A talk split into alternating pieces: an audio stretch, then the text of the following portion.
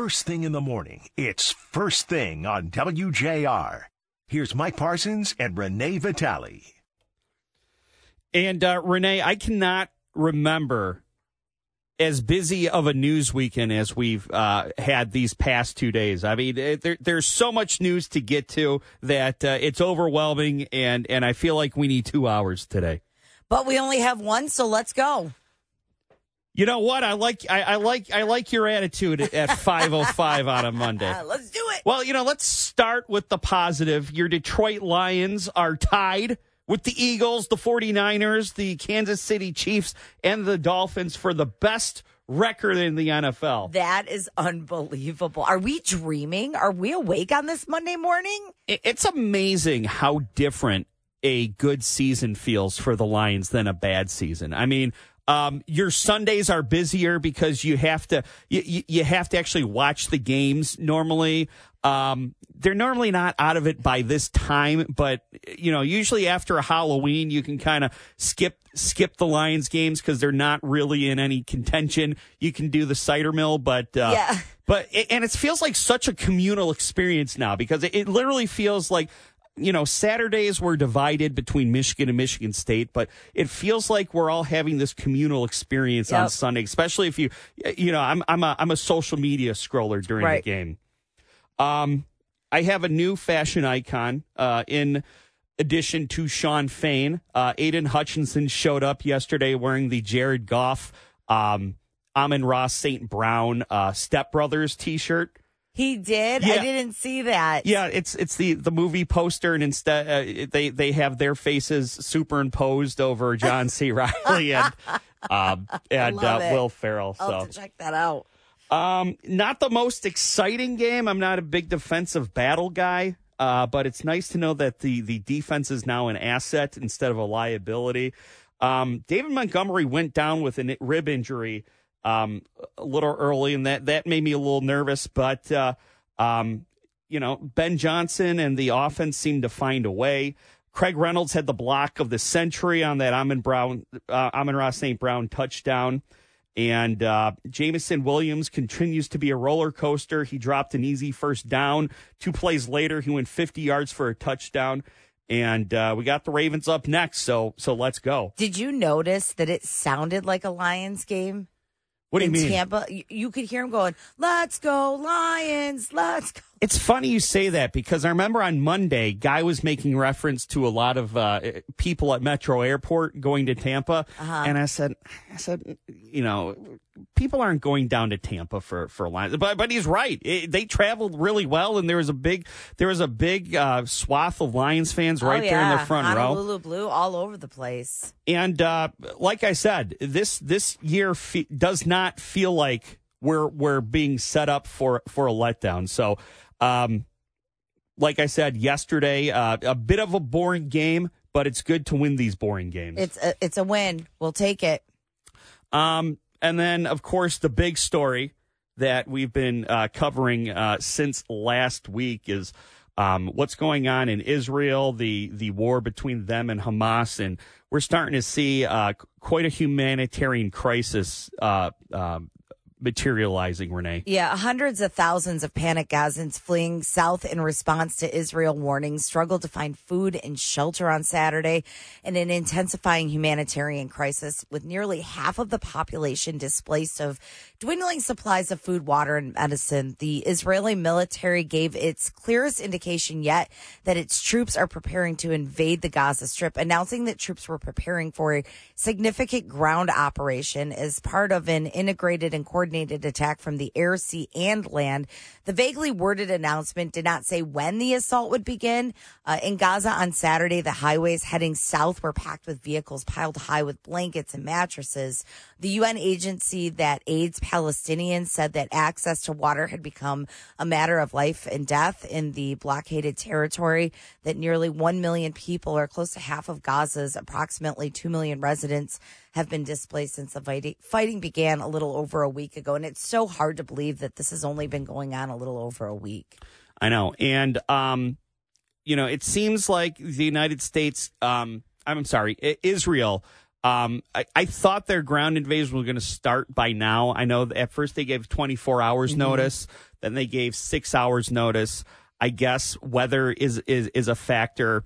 Also, um, we heard during the top of the hour news that these humanitarian corridors are open and the border between Egypt and Gaza is temporarily open. So hopefully that gets the innocent civilians out of the way.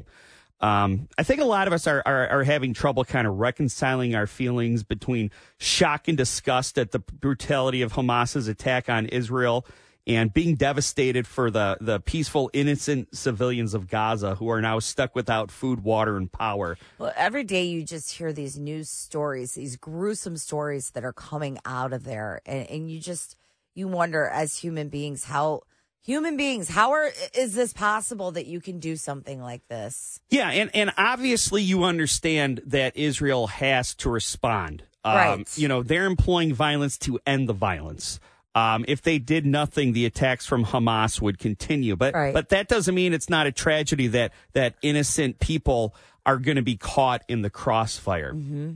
And uh, like Condoleezza Rice said last week on Fox News, Hamas is not representative of all of Palestine. They, they're No. a terrorist group within Palestine, and not all of Palestine supports them. So, uh, so um, you know, and, and we're going to talk about a local family later on um, who's stuck in Gaza. So, um, hopefully, we we we can get as many innocent people out of the way uh, as we can. But it's a it's a uh, really sad reality of war that uh, there's going to be people who have nothing to do with this conflict who are going to lose their lives. They're going to lose their loved ones, um, and they're going to lose everything. Um, Friday's Day of Rage was peaceful. Um, about 150 pro-Palestinian protesters gathered outside the home of UN, UN President Santa Ono's house on Friday to take issue with a statement he made denouncing Hamas's attack on Israel and calling them terrorists. There was a really big demonstration in Dearborn on Saturday.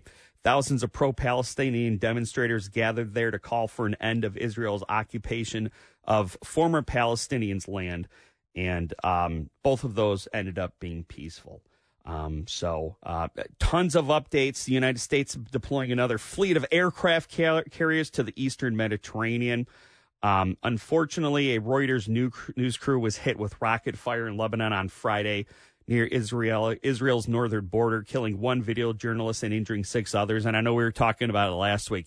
Um, just uh, you know how nervous we get watching these live shots from from near the border, and um, you know just hoping that no one gets hurt um, when it comes to our journalism ranks, and, and unfortunately that happened. Yeah. Um, and I think uh, let's say, oh Russia. so Vladimir Putin and Russia are calling for a ceasefire. Uh, Russia claims it maintains a good relationship between both Israel and Palestine, even offering to facilitate peace talks. Um, and What? right, that was my reaction. Um, it- you know, this is probably just them trying to poke an eye in the United States, and I guess a peaceful solution would be a peaceful solution. Uh, although I don't know why Israel and Hamas would listen to Russian Russia more than any a, a- anyone else that they would listen. To. You know to. it's bad when Putin says enough. right. Exactly. hey guys, hey guys, let's calm down This a is bit. too much. Um, and then uh, back here stateside, Shawn Fain called for no further strike targets against UAW, but he says he's done waiting for Friday um, to call for new strikes as evidence of last Wednesday when uh, he called for Ford workers at the Kentucky truck plant to walk off the job, saying that uh, new stand up strikes can be called anywhere uh, at any time. GM and Unifor, the Canadian union, um, auto union there ratified a deal, and Jim Jordan has emerged as the next uh, candidate for speaker. Going to be a vote tomorrow. I don't see an end to that in sight. No, anywhere. definitely not. So uh, there we go. Uh, we're, we we tried to catch you up on the biggest stories. We'll be back. It's first thing. Mike Parsons, Renee Vitale, WJR. The last thing each day is to set an alarm for the first thing with Mike Parsons and Renee Vitale on 760 WJR. in a constantly evolving situation over in Israel in their uh, war against uh, Hamas. It seems like, thankfully, the Egyptian border has temporarily reopened. All weekend, um, uh, Israel has been warning people to evacuate from northern Gaza to southern Gaza. ahead of their ground invasion, uh, which which hasn't happened yet, as far as we know. Uh, 22 hospitals have been evacuated in Gaza, in the Gaza Strip. It's a huge humanitarian crisis. And Renee, there is a local family uh, that uh, went over there for a visit and finds themselves stuck there after the fighting broke out. Yeah, a lawsuit's been filed in federal court on behalf of a Livonia couple in the Gaza Strip to help them return to the U.S. The lawsuit alleges the U.S. government failed to help its citizens escape the Gaza Strip amid the war. The couple, Zakaria and Lalia Alarishi, left for the Gaza Strip last month to visit family. Their plan was to stay a few more weeks, but that changed when their vacation spot turned into a war zone. The lawsuit accuses the state and defense departments of failing to help U.S. citizens escape Gaza as part of its efforts to evacuate Americans in Israel. The legal complaint requests an injunction be granted and the government provide the plaintiffs with immediate relief. The Arab American Civil Rights League helped file the lawsuit and stood with the family during a news conference. ACRL officials estimate upwards of 600 American citizens are trapped in Gaza. Now, the family says that the couple was told to cross at the Egyptian border, but were turned away. The family's in great danger. This is according to the family and ACRL. Uh, Miriam Sharara with the ACRL read a text message from the couple that read, They just hit the house next to us. We're scared. We can't go to the bathroom. We can't go anywhere. We don't have electricity. There's no water, nothing. I think that we are going to die before we leave. Yeah, and 600 Palestinian Americans stuck in Gaza. Absolutely heartbreaking. We were talking about this on Friday. You know, the the fact, you know, the the operative word is Americans and the reason that they are Americans is because they were trying to leave that all behind. Mm-hmm. Um, they wanted to live here in peace among people who they would be fighting with back in Israel, back in Gaza. And so um, I, I think it just goes to show you how surprised everyone was about this attack from Alex Anzalone's parents, who, who luckily have, have come back um, from Israel, but you've got these 600 Americans over there, and uh, hopefully, with the Egyptian border opening, um, people can get to safety because. Um, you know, I, I think we all thought that this ground invasion was going to happen yesterday, and it feels like it's just a matter of time. It's a hurry up and wait situation now because it literally it was a countdown and then nothing happened. Yeah, I, I, I think I heard that they talked to some folks who were notified at like like 2 a.m. on, on Friday evening that said get to the border by noon. Yep. And by the time they got to the border by noon, and I understand it's probably a logistical nightmare, right? They're, oh, I can only imagine. They're scrambling. You have to make sure that people are screened. You have to make sure that uh, you don't have terrorists or co- covert members of Hamas. Um, crossing with the innocent civilians. Right. So um, it seems like Israel whether it's weather related, whether they're trying to get everyone out of harm's way.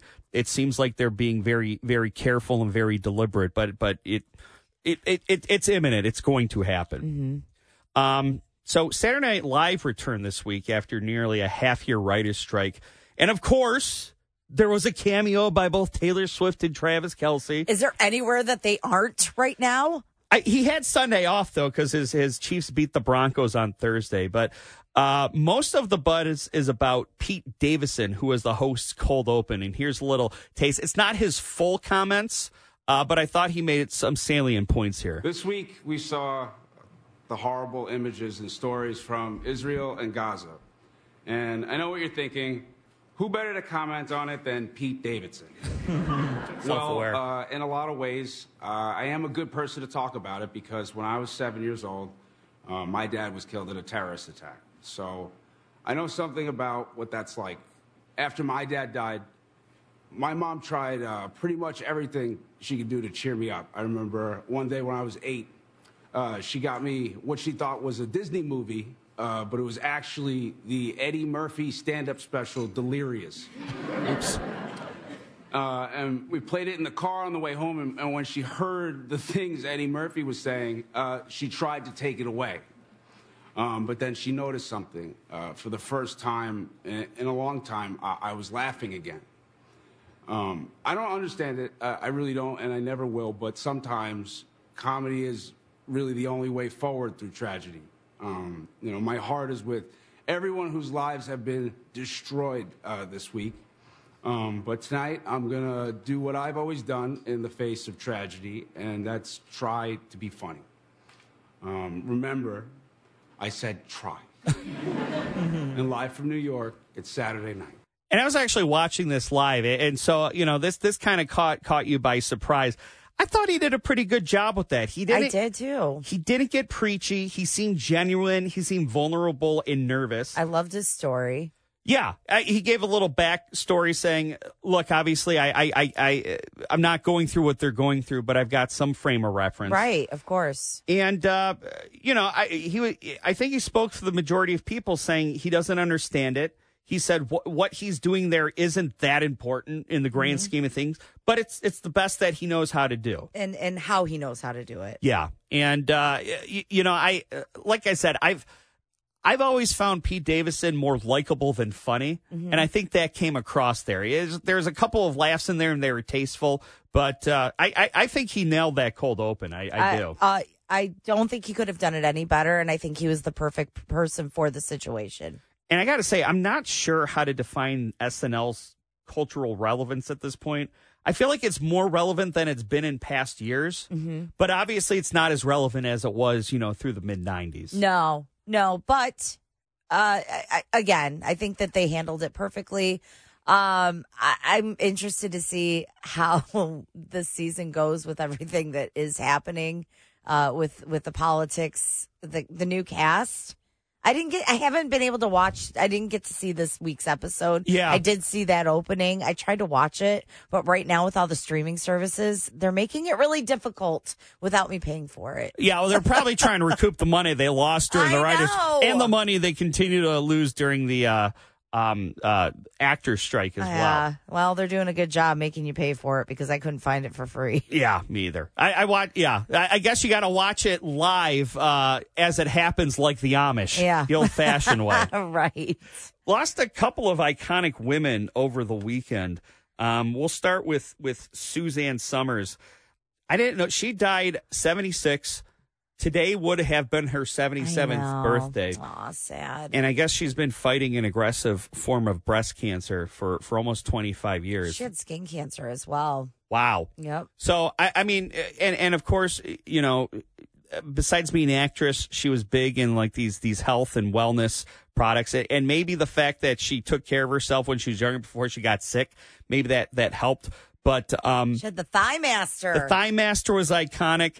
And, uh, you know, my generation, Renee, I know her from Step by Step on TGIF. you know, I watched that show, but for me, it was more Three's Company.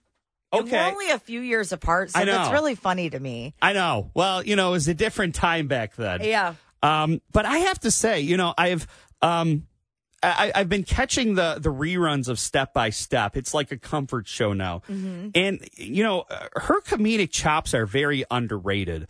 Um, you know, her timing, her delivery. She didn't really play. You know, she played a ditz on on on Three's Company. Yeah, Chrissy. She didn't really play a ditz on Step by Step. She kind of played the voice of reason. I, Yeah, she was a voice of reason mom, right? yeah, Yeah. And, and and looking back, you know, like uh, Christina Applegate is known as one of the great comedic actresses of our time. Jennifer Aniston.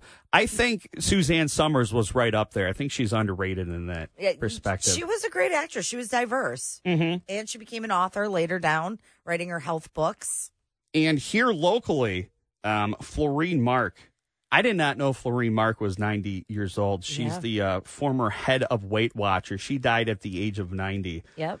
And um, man, in the 90s, Weight Watchers was everywhere. Oh, yeah. and then it made a, a comeback. Um, you know, the point system, that was a movement. Everyone I knew. How many points is that? Can I have that cupcake? You're just sitting there. And this was before smartphones, so people take out their little pocket Their reference. little calculator, Yeah. the points calculator. Um, I'll have a piece of lettuce and an ice cube. That's all my points will allow me today. Right. But I got to say, I, I think the coolest thing about Florine Mark's story is that I don't believe she even got involved with Weight Watchers until after her husband died. Yeah, well, no, she was involved before he died. Um, but she she lost sixty pounds Mm-hmm. on Weight Watchers, and then that's what made her decide to get involved with it. Um, so she was a philanthropist, a motiva- motivational speaker. I mean, she just she had had the largest franchise of Right. Weight Watchers. Uh, she was in 17 states, including Wow. Canada. I think, uh, but I think maybe she ascended to being the boss of Weight Watchers, Yeah. which I think is great. I think that's a great testament to somebody kind of having a great second act after after you know great personal tragedy. Yeah, she uh, always said, "Eat your fruits and vegetables." Yeah, and maybe I, one one of these days I'm going to start. One of these days I'm going to You're start. to take her advice. Yeah. I better hurry up if I want to live to 90 as well. So rest in peace to a couple of icons. Uh, it's first thing Mike Parsons, Renee Vitale on WJR. First thing Mike Parsons, Renee Vitale, and this is the uh, time of morning that we like to drag in the JR morning crew and our shenanigans. Guy Lloyd and Jamie, uh, happy Monday, everybody. Happy Monday. down the field. We don't even have to ask anymore. Yay! That's how you do it. here's not you know not to take credit for other people's hard work, but uh, we are five and one since we had Lloyd start singing the fight songs on Monday.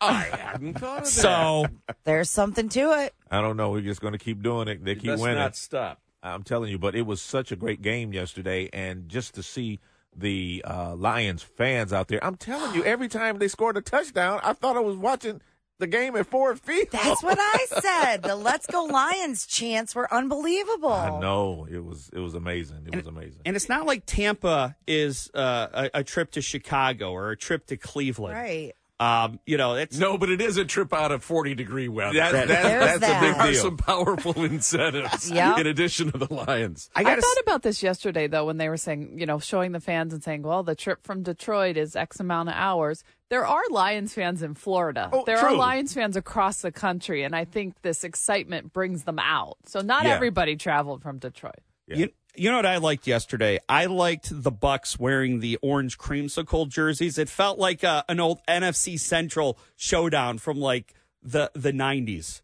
Well, they got creamed in their creamsicle. That's right. That's right. I think maybe retiring those would be a good idea. before David Montgomery went down when he was cutting up on the inside, juking and jiving. It it, it almost felt like uh, shades of, of Barry Sanders back when we were in the same same division. And then, unfortunately, he went out with a rib injury. But uh, you know, truly is next man up. And, and That's that's what's amazing about this team, Mike. That's why it defies everything I've.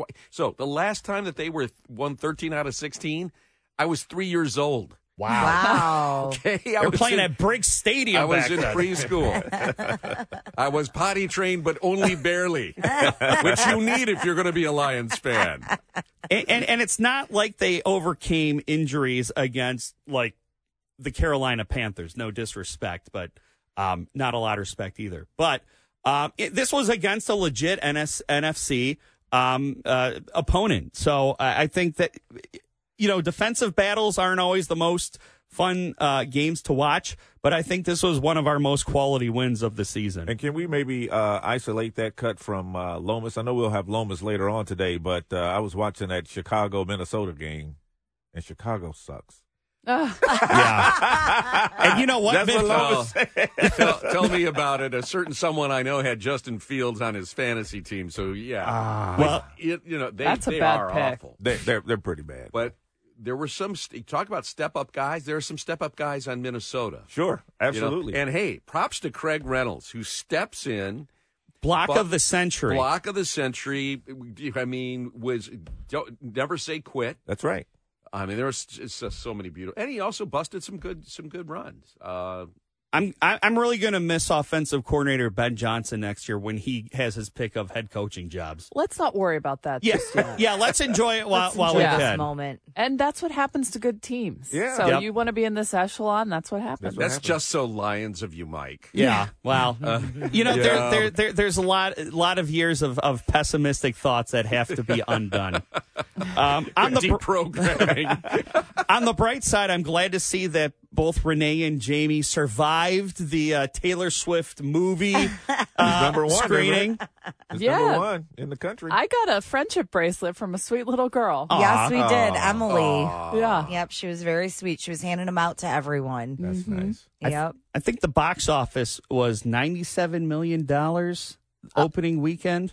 Yeah, they say official numbers are coming out today, but you know, Swifty's killing it once Yeah. again. Of course. Biggest biggest uh, box offer for any uh, domestic concert film. So So what was the what was the vibe there? Did were you guys getting trampled like uh you no, know It was a pretty chill crowd, honestly. From what what I saw on YouTube and, and TikTok, our our group was a little chill. It was Yeah. an early showing. it um, was. I thought that too, but they were dressed up. There were little Yeah. girls in tiaras and people all dressed up. some so I serious thought, glitter. yeah, Yep. Oh wow. very sweet. Fun. I took my stepdaughter and she saw the girls with the tiaras. She goes, I forgot my tiara. Aw.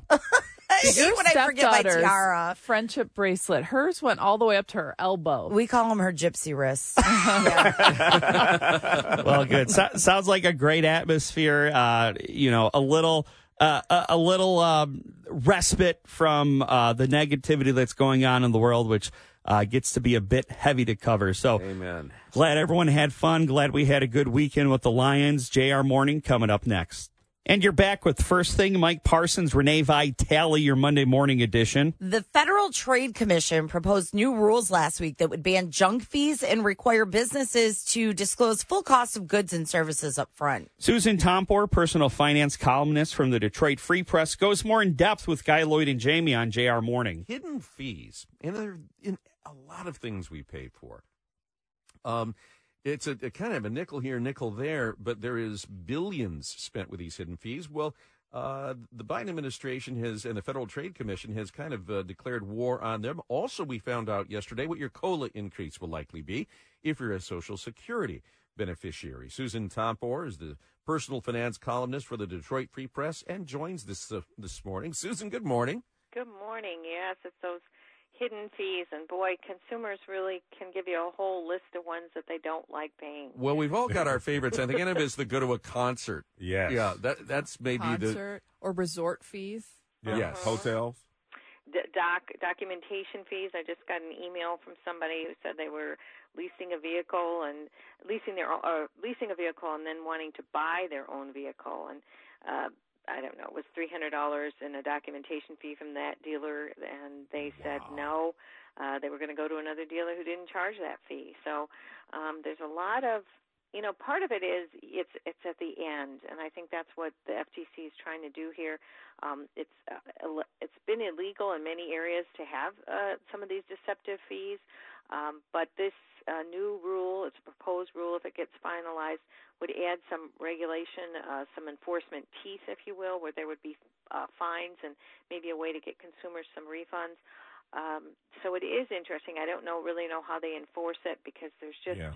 So many fees. I mean, I, I did a uh, column around Mother's Day uh, where you had some sales on uh, delivering flowers to your mom, and okay, the flowers started out at thirty, and then by the time you got to the end of it, it was ninety. You know, uh, special delivery fee for Mother's Day, even though the ad was for Mother's Day. Yes. Yeah, right. it wasn't like you know you looked up an old ad or something you know so i think um having it up front is is a good idea um probably companies have been uh using this kind of uh deception a little bit too much earlier this year uh the biden administration has been looking at um, uh airline travel and then apartment rentals uh where some of the uh, there's more disclosure there um it's been a long time since i rented an apartment but i didn't even realize that um there are fees there that can shock people, like an additional fee for trash removal. Um, I, ne- I had never seen that in, a, in an apartment. At least I don't remember when I was in, in school and college. Um, but that's something you have to be look on the lookout for too. And I guess some of these apartment rental sites are now uh, being a little more upfront and showing you some of these fees as well. Um, everybody, you know, is under pressure now with this inflation, and you mentioned cola, and and I think that's why there's so much interest in this. Uh, cola boost, uh, which is going to be 3.2 percent, um, because of the inflation and the higher prices. So I think they kind of connect. You know, uh, you mentioned it's just you know a couple dollars here, a couple dollars there, but it really adds up. It gets annoying, um, and of course, when you're dealing with inflation, uh, even though some wages are going up, it isn't covering some of the higher costs that people are facing.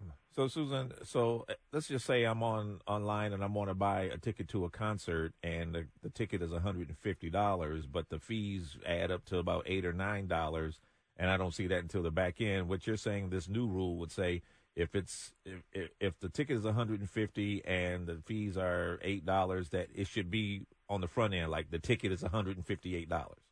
That is what my interpretation is of what they were saying that they want this on the front end. It sounded to me like they couldn't, uh, and I don't think they can set prices for businesses, but they certainly can make sure that they advertise um, the correct prices. Um, and if it's a mandatory fee or it's not mandatory, they have to disclose that you know can't be saying it's a mandatory fee when it's not. Um, so it prohibits the sellers from misrepresenting these fees um, and they are de- required to disclose the amount of the fee and its purpose up front.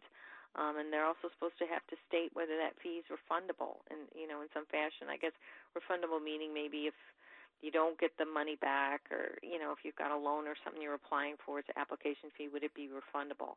Um, that's what I'm assuming there. But mm-hmm. yeah, it's an interesting uh, proposition. The Consumer Financial Protection Bureau has gone after the banks on overdraft fees, and uh, you know, it claims to have had some success there.